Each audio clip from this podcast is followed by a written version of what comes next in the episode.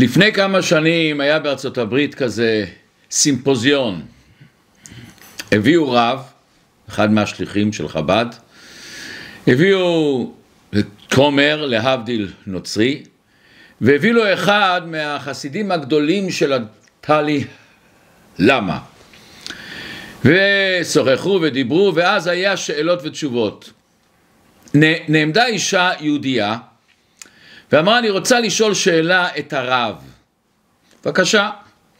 ואז היא אומרת לו, אני שמעתי וקראתי את הספרים, את ההרצאות של הטלי למה, ונראה לי שהוא בן אדם נפלא והשיטה שלו מאוד יכולה להוסיף הרבה אור בעולם.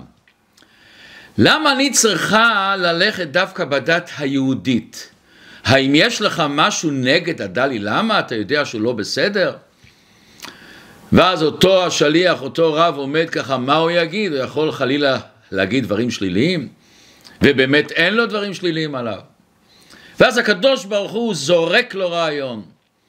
אז הוא אומר, אצלנו ביהדות אומרים שהבן אדם שהכי מכיר את הבן אדם השני זה האישה מכירה את הבעל. אז אני מציע בואו נשאל את אשתו של הדלי למה מה היא אומרת עליו. ואז המנחה צוחק ואומר רביי אתה לא יודע שלדלי למה אין אישה? אומר לו אה עכשיו אני מבין יש אנשים שמאוד קל להם לחיות עם בעלי חיים, כלבים, חתולים. יש אנשים שמאוד אוהבים צמחים. שני הדברים האלה לא באים אליך בביקורת, ולא קשה להסתדר איתם. באה היהדות ואומרת, מתי רואים את הבן אדם, מתי הוא גודל, מתי הוא צומח, שהוא צריך לחיות ולהתאחד עם מישהו אחר. ולא רק סתם מישהו אחר, אלא איש ואישה שהם שני עולמות.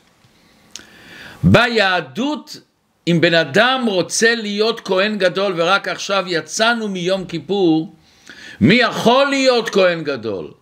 רק בן אדם שיש לו אישה. זה השלמות.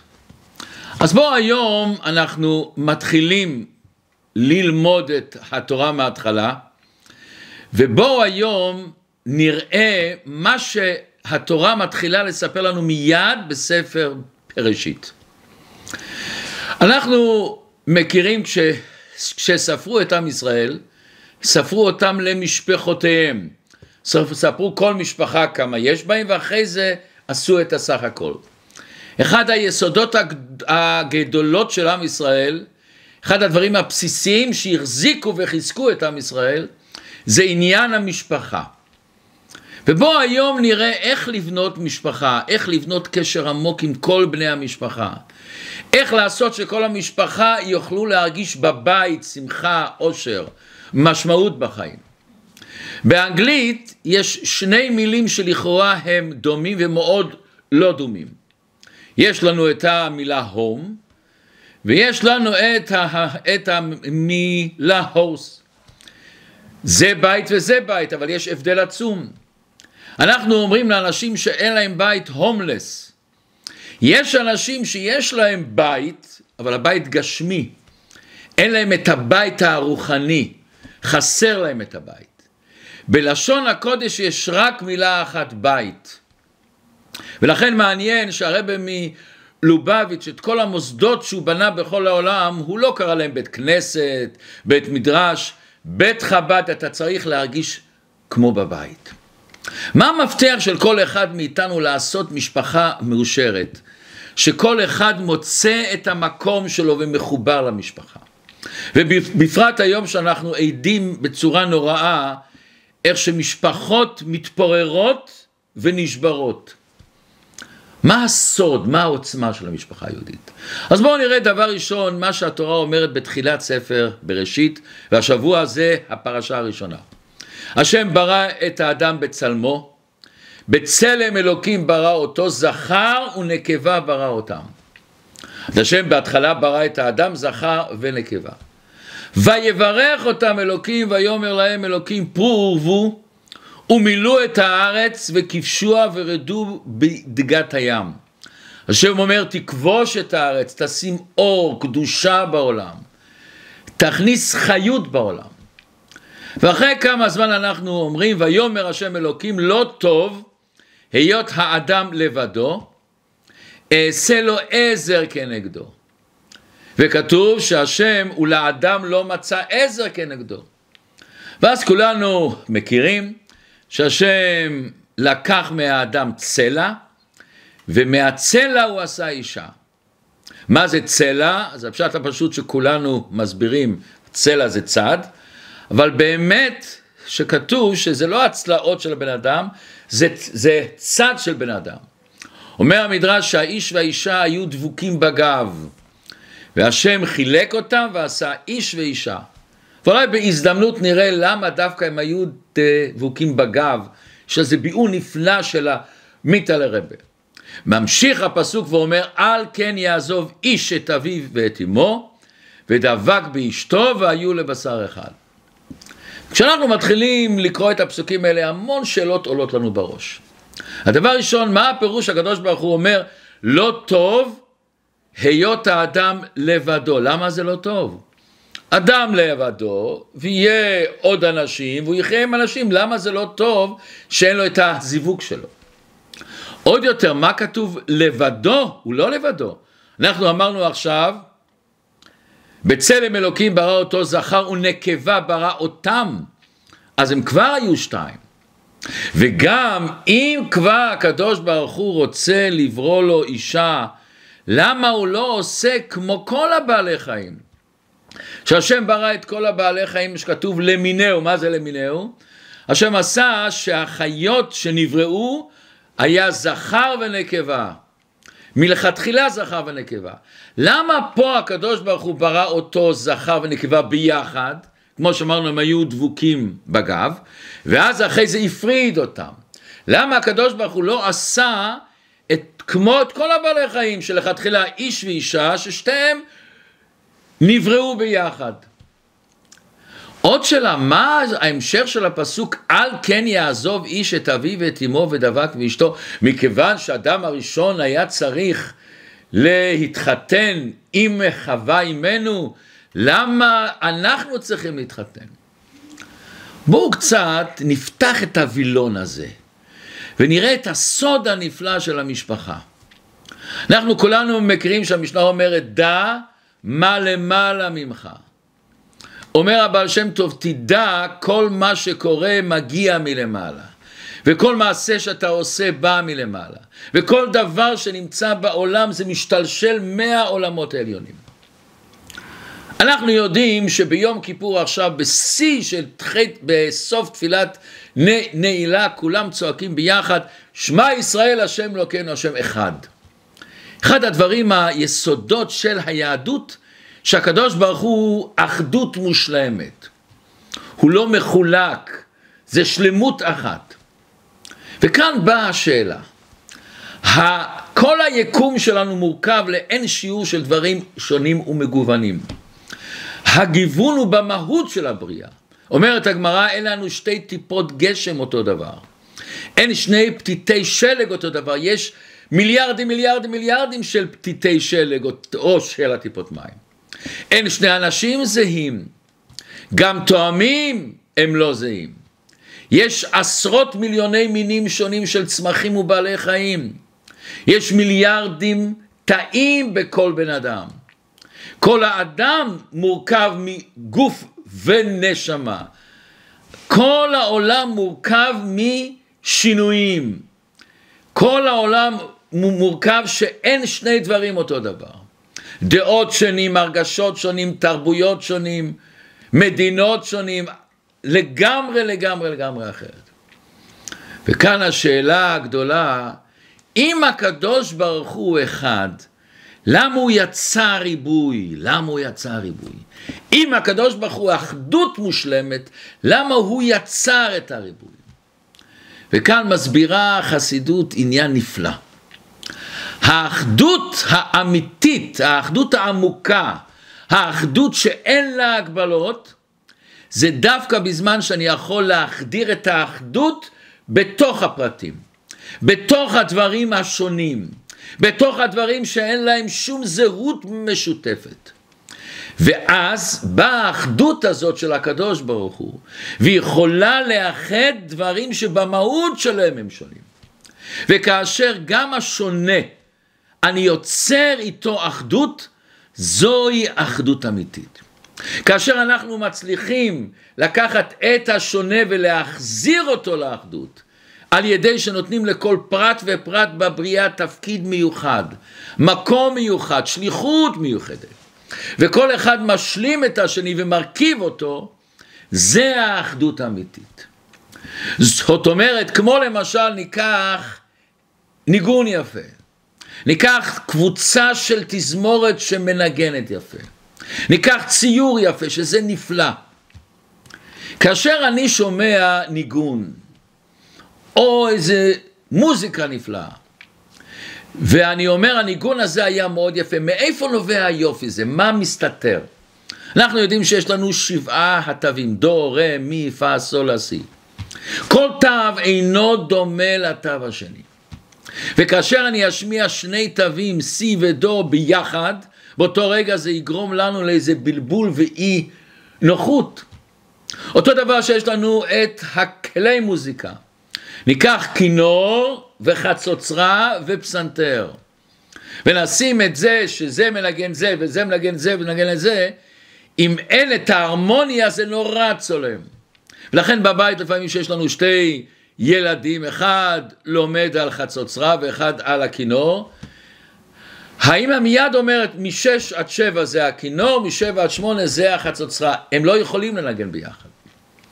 אבל בואו נראה דבר נפלא, כשאנחנו שומעים תזמורת עם כלים שונים ומשונים, יכול להיות המון כלים, והיא מאוד יפה וערבה לאוזן. ולא רק סתם אנחנו מתרגשים עד מאוד לפעמים עד דמעות, דמעות של שמחה, דמעות של רגש עצום. ולפעמים זה גורם לנו המוזיקה הזאת ריקוד ספונטני שאנחנו נורמלים מתרוממים מעצמנו. מה קורה פה? האם כשאנחנו שומעים את המוזיקה אני שומע כל כלי בפני עצמו? אני שומע כמה היה דו, כמה היה רה, מה היה השיא, אני שומע? לא. אני לא שומע את הפרטים. אני שומע משהו שהוא מעל התו, מעל הכלים, מעל הצלילים. אני שומע את הניגון הנפלא שיוצא מהכלים. בניגון היפה, כמה שאני מצליח להשתחרר מהפרטים, ואני שומע דבר חדש שנוצר על ידי הכלים השונים. אני שומע משהו שהוא מעל התווים, מעל הצלילים. משהו רוחני שאפילו קשה לנו להגדיר את אותו. כשלא פעם ולא פעמיים אומרים לנו, מה היה פה יפה, מה התרגשת? אני לא יודע, אני לא יודע מה התרגשתי. ורואים שהניגון יש לו כזאת עוצמה, שגם אנשים שונים ומשונים שנמצאים במקום אחד ושומעים ניגון אחד, ופתאום כולם מתרגשים. או שזה שמח וזה פתאום יש לו דמעות של אושר. ולא פעם ולא פעמיים שאנחנו רואים אנשים שיש להם חוש במוזיקה, אתה רואה את תקלות הנפש. הם לא נמצאים פה בעולם הזה, הניגון נוגע להם לפנימיות הנפש שלהם. ולא סתם שכתוב בספרי הקבלה שעולם הנגינה בשמיים עומד על יד עולם התשובה. הנגינה יכולה לעורר את הבן אדם, להדליק לו משהו פנימי. ומה לנו יותר בבית המקדש? מה עשו הלוויים? לא למדו תורה, לא, מה הם התעסקו בנגינה? כל עבודת בית המקדש לקרב את הנשמה שלנו, להדליק את הפנימיות שלנו, ואיך עשו את זה? דווקא על ידי נגינה. אותו דבר בדיוק הנמשל שלנו. כל בן אדם מאיתנו הוא השתקפות של הקדוש ברוך הוא, חלק אלוקה ממעל ממש. וכאשר אנחנו בונים משפחה, אבל משפחה שהיא מאוחדת, אנחנו מגלים את האחדות שיש בעולם. את השורש שכל אחד מאיתנו, שבעצם השורש שלך הוא באחדות של הקדוש ברוך הוא. ומכיוון שאתה קשור באחדות, זה נותן לך את הכוח להתאחד. ואז אני מגלה את האין סוף של הקדוש ברוך הוא. הקדוש ברוך הוא לא מוגדר על ידי אחדות. מכיוון שאם אני אומר שהקדוש ברוך הוא רק אחד, רק אחדות, אז יש לו חיסרון, הוא לא ריבוי, הוא לא הרבה פרטים. מתי אני מגלה את האינסוף של הקדוש ברוך הוא, שהוא מתעלה על הריבוי, מתעלה על האחדות? דווקא על ידי אחדות של דברים שונים, של פרטים מנוגדים, כמו איש ואישה שנהיו לבשר אחד, אני מגלה את האחדות של הקדוש ברוך הוא, שהיא למעלה מהריבוי והשינוי ולמעלה מהאחדות, והיא יכולה לאחד את האחדות עם השינוי. וכאן באה תורת החסידות ואומרת דבר עמוק מאוד. מה מושך באמת, מה גורם לשתי בני זוג, איש ואישה שהם שונים בכלל, באים מתרבות אחרת, ממשפחה אחרת ובמהות הם אחרת, מה גורם להם להתאחד? הרי הם לא מרגישים את הרצון האלוקי של האחדות. אם היינו מרגישים שהקדוש ברוך הוא רוצה לגלות את האחדות שלו, אוקיי, זה גורם לנו להתאחד. אבל אין לנו את זה, רק הצדיקים הגדולים. מבואר בחסידות עניין נפלא. כדי ליצור את האחדות הזאת, הקדוש ברוך הוא החדיר באיש ובאישה הרגשות ומשיכת הלב זה לזה. המשיכת הלב הזה וההרגשות שיש להם אחד אל השני, זה גורם להם לחפש את האחדות. זה גורם להם להוריד את האחדות פה בעולם הזה. וכאן יש דבר נפלא. הרבה אנשים חושבים מה המטרה של החתונה והקמת משפחה? בשביל ההרגשות שלנו, משיכת הלב שלנו, שאני מרגיש נמשך לבן אדם השני. ולכן חס ושלום כשנראה לי שאני אמצא משיכה במקום אחר או בדברים אחרים, פתאום זה הפסיק לי. האמת שיש כאן דבר הרבה יותר נעלה. האיחוד בינינו הוא תכלית הבריאה. לגלות את האחדות של הקדוש ברוך הוא בעולם. לעשות את העולם מואר יותר, קדוש יותר. כל ההרגשות האלה נוצרו רק כדי שהדבר יתבצע, אבל זה לא המטרה. וברגע שיש לי את האתגר הזה לבנות משפחה, יש לי את הנקודה השלישית שמאחדת בין הפרטים, אז זה איכות פנימי. הארי הקדוש אומר שאדם הראשון היה נכלל בו כל הנשמות. הוא היה נקרא נשמה כללית שהיו בו כל הנשמות שיש בעם ישראל. וכל הנשמות של הגברים היו כלולים באדם הראשון, וכל הנשמות של הנשים היו כלולים בנשמה של חווה. ברגע שהאדם הראשון התחתן עם חווה והתקללו אחד בשני, זה היה בעצם ההתאחדות של כל הנישואים שבעולם. וכך שכל פעם שמתרחשת חתונה בעולם הזה, זה בעצם השתקפות וגילוי של מה שקרה לפני אלפי שנה אצל אדם הראשון. זה בעצם כמו שנגיד שזה זיווג שני שלנו. לכן תראו דבר מעניין.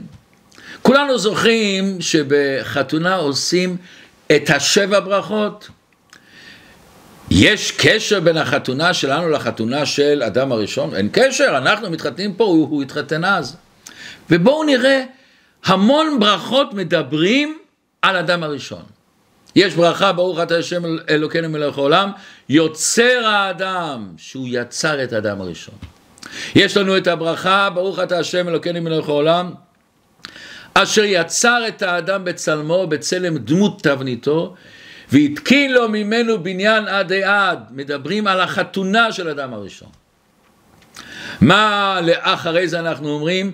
שמח תשמח רעים האהובים, כשמחך יציך בגן עדן מקדם. מה קשור? מה קשור שהוא שימח את אדם וחווה בגן עדן? מה זה קשור אלינו? מכיוון שהחתונה שלנו בעצם זה ההשתקפות של החתונה של אדם הראשון. וגם אם נראה לך או לך, או לנו, שאנחנו לא מסוגלים לבנות משפחה, ולפעמים האגו והאי הבנה שלנו מפריעים לשמחה והבנה. אנחנו צריכים לדעת שהשם אומר לכל אחד ואחד, אתה מחובר אדם וחווה. יש בך את הכוחות האלה, קיבלת אותם מהאדם הראשון, שאתה משתלשל ממנו. לפעמים אולי צריכים להתייעץ עם מישהו, לפעמים צריכים לראות את עצמנו אחרת, לצאת מהקופסה שלנו, אבל חוץ ממקרים מיוחדים שהתורה נותנת את האפשרות תמיד להתגרש, ולפעמים אפילו יש מצווה להתגרש, אבל ברוב המקרים אדם יש לו את הכוח. יש לו את הכוח לעשות אור, טוב, קדושה. להשרות משהו בעולם. עכשיו נוכל להבין מה ששאלנו בהתחלה. מה הפשט שהקדוש ברוך הוא אומר, אומר לא טוב היות האדם לבדו? שאלנו מה לא טוב בזה? ושאלנו עוד שאלה, הרי הקדוש ברוך הוא ברא את האדם בצלם אלוקים כתוב שהוא ברא אותו זכר ונקבה ברא אותם בלשון רבים.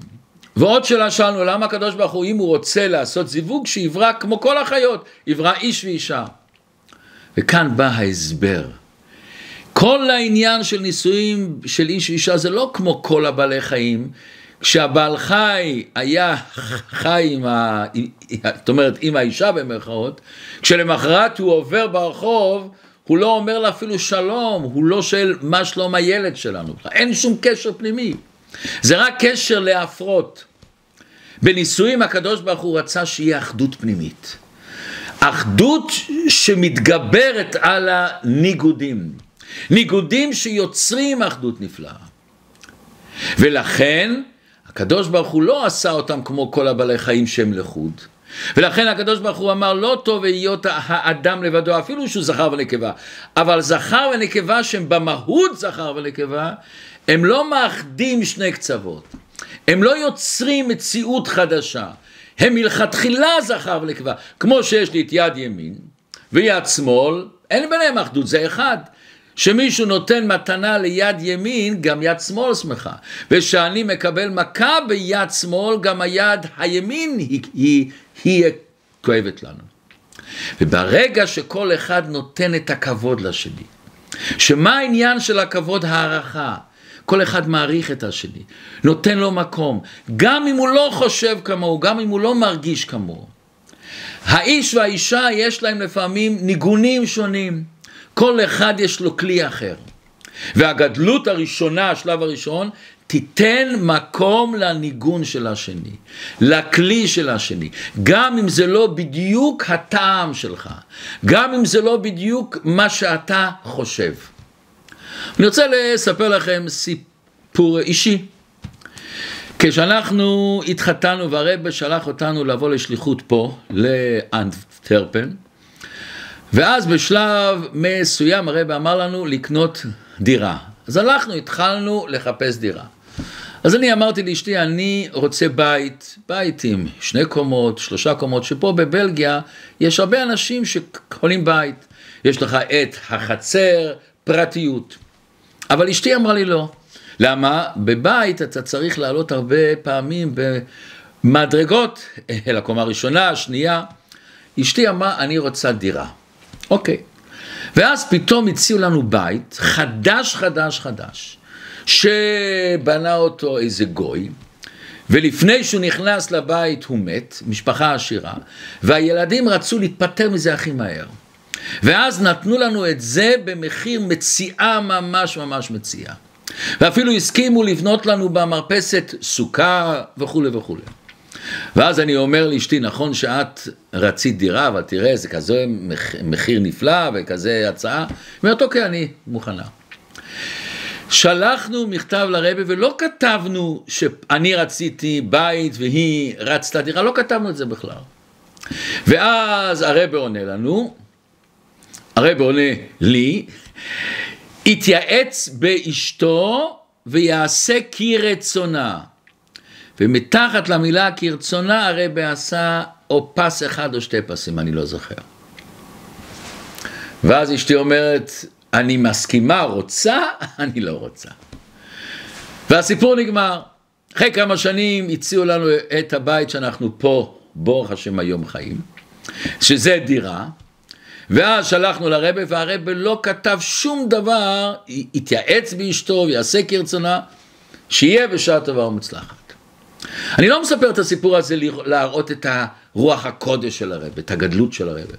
אני מספר, הרב אמר, יש דברים ששייכים לאישה. הבית היא חיה, האישה חיה שם. ולא סתם כתוב שהיו גדולי ישראל שקראו אל אשתו ביתו, ולכן השלב הראשון הוא תיתן לה את המקום, והיא תיתן לו את המקום. אבל השלב השני בנישואים זה לא רק שכל אחד מקבל ומעריך את הניגון של השני, את הכלי של השני, אלא הם משלימים אחד את השני, ויוצרים ניגון חדש מרגש מאוד. וזה אנחנו רואים את הגדלות תמיד של אנשים שמחברים ניגונים או שהמנצח שמנצח על התזמורת שהם יוצרים הרכבה נפלאה של תווים או כלי נגינה שהם לכאורה סותרים אחד השני ויוצרים סימפוניה נפלאה, מציאות חדשה. למה? אנחנו מרגישים פה לא את הפרטים, מרגישים את ה... מה שמעל הפרטים, מה שמעל הכלים. יש אנשים שיודעים לנגן לבד מאוד יפה, אבל כשאתה הולך לנגן בתזמורת, זה לימוד לגמרי אחר. נפתח למנגן עולם חדש.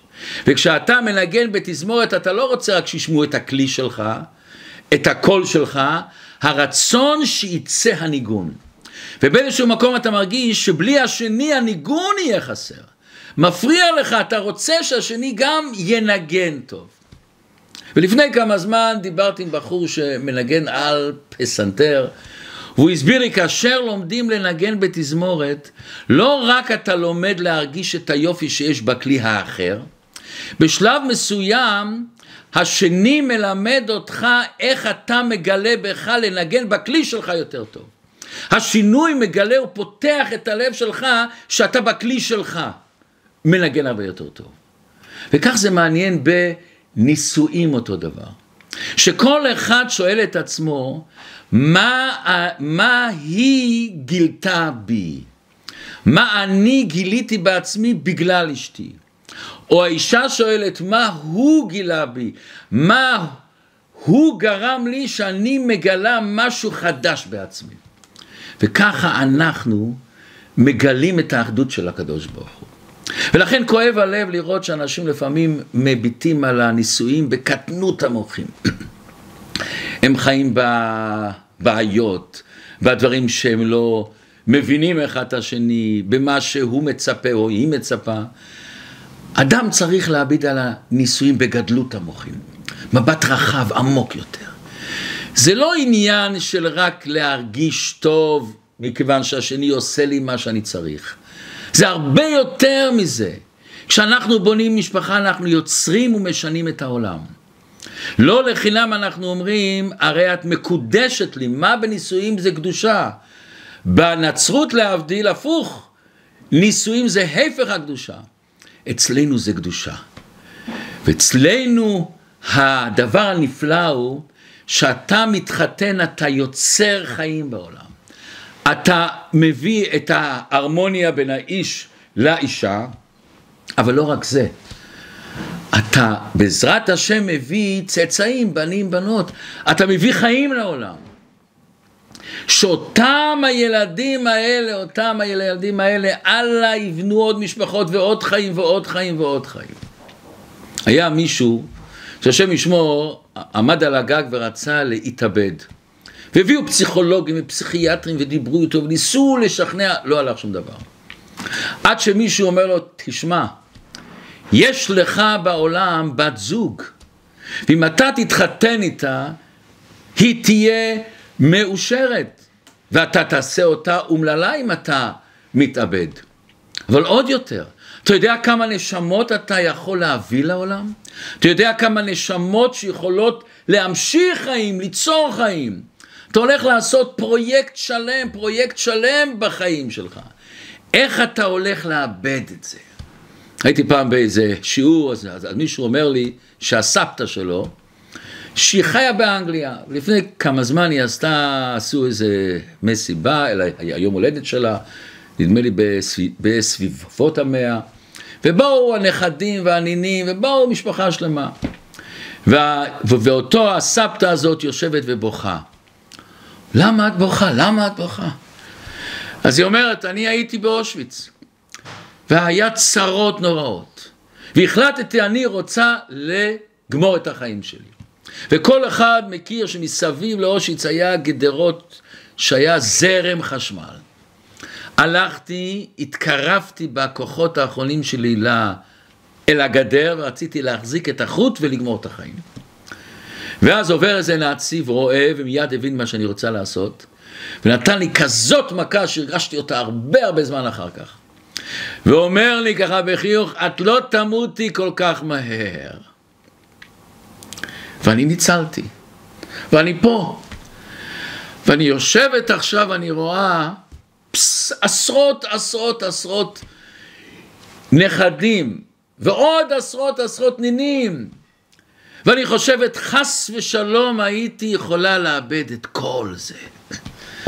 את כל העולם הגדול הזה שבא ממני. אנשים מתגאים שסבא שלי היה רב גדול, חכם גדול, צדיק גדול, כל אחד מה שהוא רוצה. למה לא נחשוב שמהילדים שלנו, מהחינוך שלנו, מהאהבה שלנו, יכולים לצאת רבנים גדולים, צדיקים גדולים, רופאים שמצילים אנשים, בעלי צדקה גדולים, אנשי חינוך. אנחנו יכולים ליצור עולם חדש, ריבונו של עולם. אנחנו יכולים עם הבנים והנכדים והנינים שלנו לעזור למאות אלפי אנשים. יש אנשים שבונים איזה בית גדול, איזה וילה יפה, הוא גאה, תראה מה שבניתי. אם הוא בונה בית להרבה קומות, איזה גאווה, תראה את הבניין שעשיתי. בניתי, תראה את הארכיטקט, את הצבע, את כל השכלולים שעשיתי כאן. אבל אין לבית הזה שום ערך שבן אדם בונה משפחה. בית זה אבנים, בית מתיישן וכל כמה שהוא מתיישן הוא שווה פחות, הוא מתלכלך, הוא כבר לא באופנה בכלל, אתה הולך לשפץ אותו.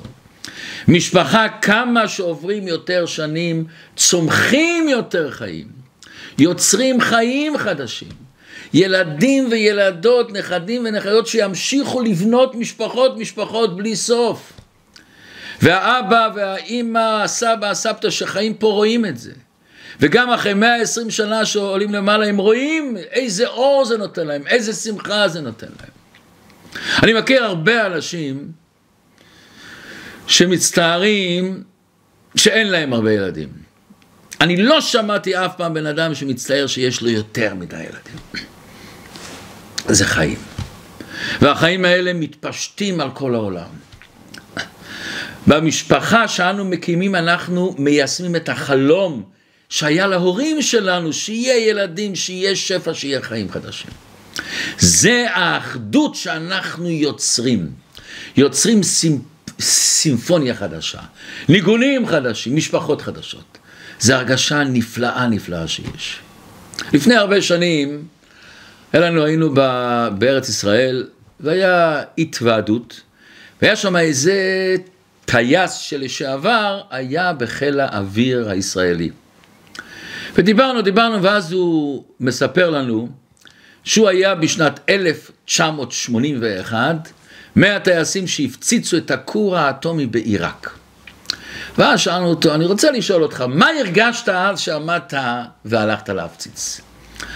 אז הוא אומר, התרגשתי מאוד, מכיוון שהרגשתי שבעשר אצבעות שלי יש שלוש מיליון יהודים. אני חס ושלום יכול, אם אני לא מצליח, חלילה לשים אותם בסכנה. ואני יכול להציל אותם. כשאנחנו בונים משפחה, אנחנו צריכים להרגיש שבעשר אצבעות שלנו, בזיווג הבריא שלנו, בקשר הטוב שאנחנו עושים, אנחנו יוצרים חיים. לא רק לדור אחד, לדורות, דורות, דורות, דורות. אור החיים הקדוש אומר שמה היה החטא של דור ההפלגה? שהם רצו לבנות חיים רק במקום אחד, לא רצו להתפזר על המקומות האחרים. זה היה החטא שלהם. וזה השם אומר לנו, יצרתי לך רגש של משיכת הלב, של קשר אחד אל השני, בכדי שתיצור משפחה. זה שיש להורים גם קשר לילדים, בכדי שנוכל להתמודד איתם, לתת להם חיים. לבנות להם חיים. זה האוצר שלנו, זה היופי שלנו. תארו לכם שהורים לפעמים צריכים להחליף את החיתולים לילדים, צריכים להתעורר באמצע הלילה בשביל הילדים, צריכים להתמודד עם כל מיני אה, סיפורים אה, שהם עושים. איך, נותנים, איך יש לנו את הכוח הזה? הכוח הזה בא הקדוש ברוך הוא עושה בכדי שנוכל ליצור חיים. אומרת הגמרא, אמר רבי יוסי, אין בן דוד בא עד שיכלו כל הנשמות שבגוף. מה הפירוש? מסבירים כל הנשמות שהיו בגוף של אדם הראשון. כל הנשמות צריכות לרדת לעולם הזה. שנזכה בקרוב ממש לביאת משיח צדקנו, ושנבנה משפחות עם הרבה אור, עם הרבה שמחה, הרבה קדושה, הרבה הבנה, הרבה חיות, ושנפזר אור וקדושה וחיים בכל העולם כולו.